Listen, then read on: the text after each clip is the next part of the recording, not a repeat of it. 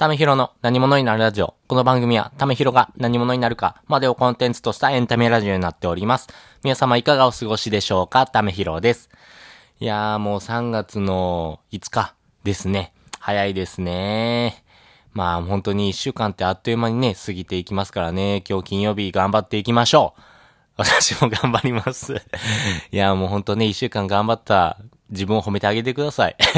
今日乗り切ったら土日お休みです。また土曜日もね、お仕事の方もね、いらっしゃると思いますんでね。まあ、あの、次の日の英気を養うということでね、えー、自分を褒めてあげてください。ということで、今回はですね、失敗する確率を減らす3つのコツというのをですね、お話ししておきたいと思います。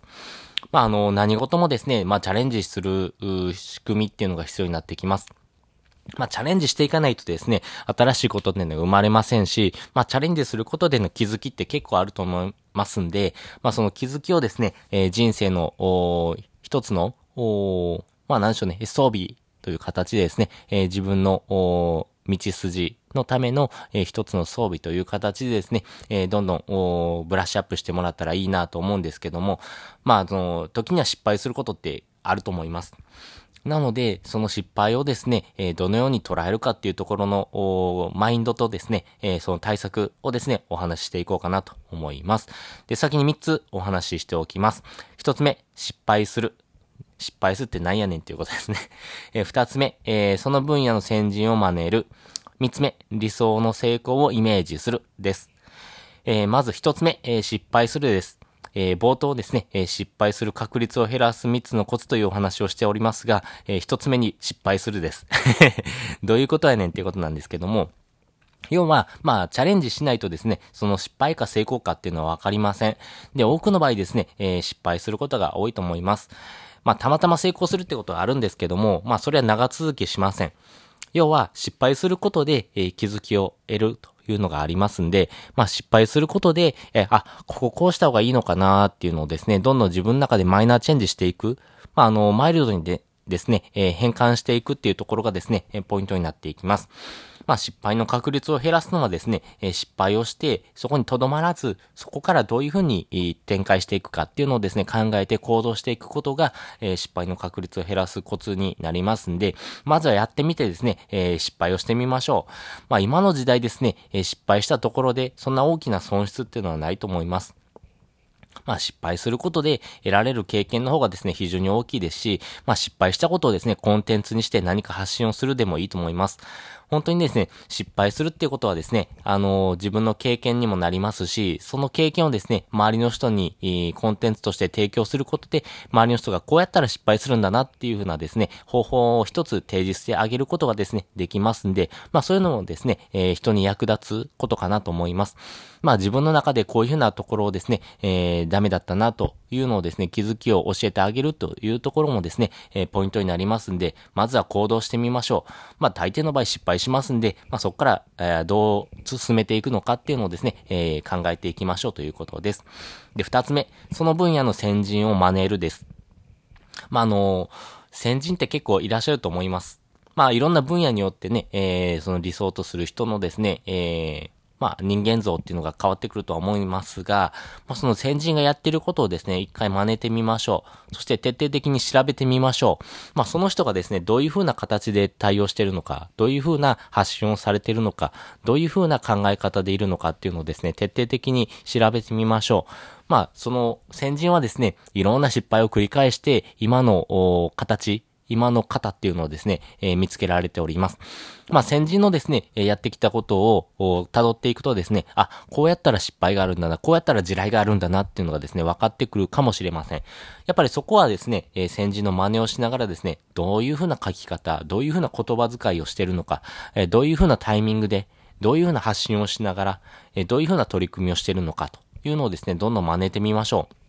本当に、えー、理想とする人をですね、えー、何人か、まあそうですね。まあ3人ぐらいは、えー、上げてもらいたいなと思いますし、まあその人がですね、どういうふうなあ対応されてるのかっていうのをですね、研究していくことが、えー、その分野で、えー、成功していく、まあ成功確率を上げるっていうところよりも失敗の確率を減らすコツになりますんで、まあその分野の先人を真似てみましょう。で、3つ目、えー、理想の成功をイメージするです。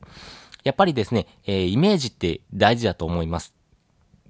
例えば、えー、まあ、運動するときにですね、まあ私ジム行ってるんですけども、ジム行って、えー、例えば、えー、背筋を鍛えるときにですね、えー、本当に、えー、背中をですね、大きな、まあゴリラみたいなですね、大きな背中になるようなイメージで、えー、動いてみてくださいとか、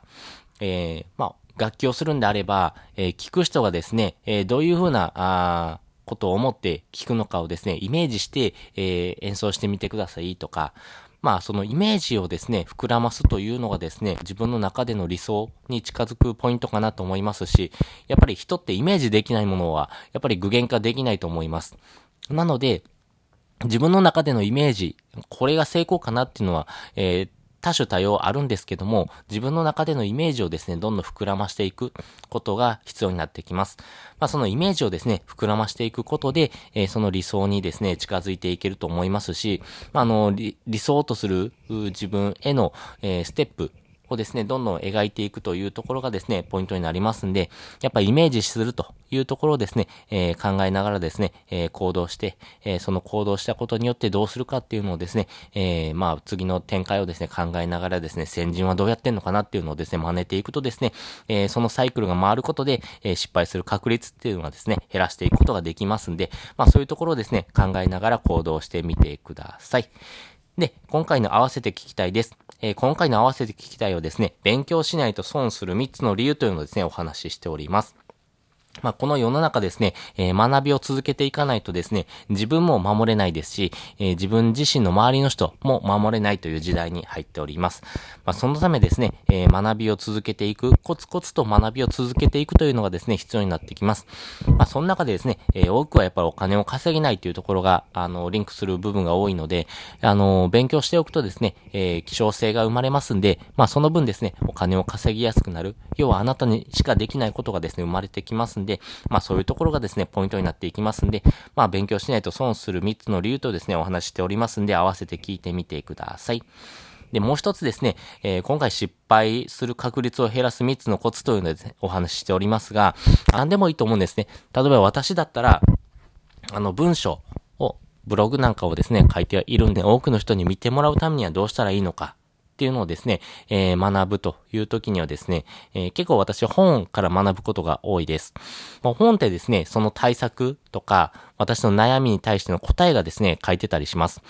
で、文章だったらですね、えー、メンタリスト DAIGO さんのですね、禁断の文章術というのがあります。まあ、こちらはですね、本当に、文章の書き方、本当に、人を操るっていうぐらいですんで、やっぱり人がですね、えー、見たくなる、文章の書き方っていうのがですね、えー、書かれております。まあ、これでですね、えー、学んだことを活かしてですね、私も文章を書いておりますし、その書き方によって、あのー、多くの方がですね、学んでいただけるポイントが多いかなと思います。あのー、3つお話ししておくとですね、あれこれ書かない、綺麗に書かない、自分で書かないというところがですね、ポイントとされておりますんで、まあ、この内容ですね、えー、なんだろうと思いながらですね、イメージしながらですね、その本読んでもらったらですね、えー、すごく自分の中にスッと入ってくる可能性がありますんで、ぜひですね、この本読んでみてください。まあ、とはいえですね、えー、まあ、あの、行動していかないと何も変わっていきませんので、まあ、学んだことをですね、使って、えー、実践しながらですね、えー、失敗の確率を減らしていきましょう。まあ、ただですね、えー、本を読むっていうのは、いいのはわかりますけども、やっぱり読むのってめんどくさいですよね。まあ、あの、本屋さんで本を買っったとして、本当に勝っただけで、満足してしまうっていうこと結構ありませんか？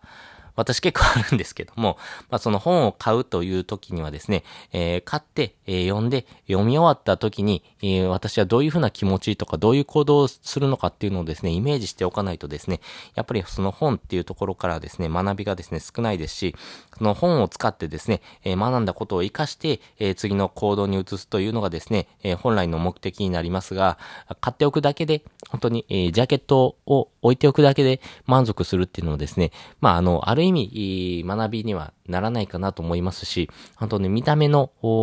なんでしょう、デザイン性だけが良くって、えー、その本っていうところのですね、本質に、そぐわないというところがありますんでね、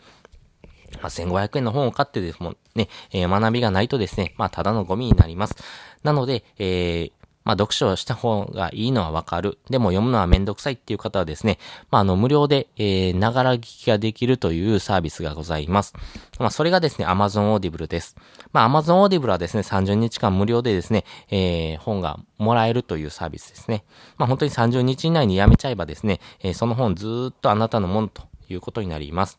まあ、無料で、えー、対応できることになりますんでね、えー、積んどくになる人とかはですね、特に、えー、アプリをダウンロードしてですね、トップページに置いておいて、えー、通勤時間とかですね、まあ、隙間時間にですね、聞くことができます。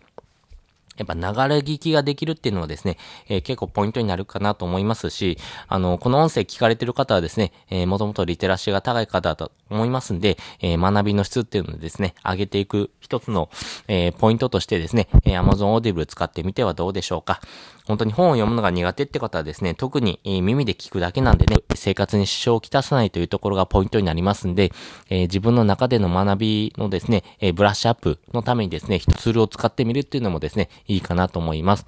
本当に通勤時間に、えー、家事の合間に、ゴミ出しの途中に、みたいなところをですね、えー、使ってもらってですね、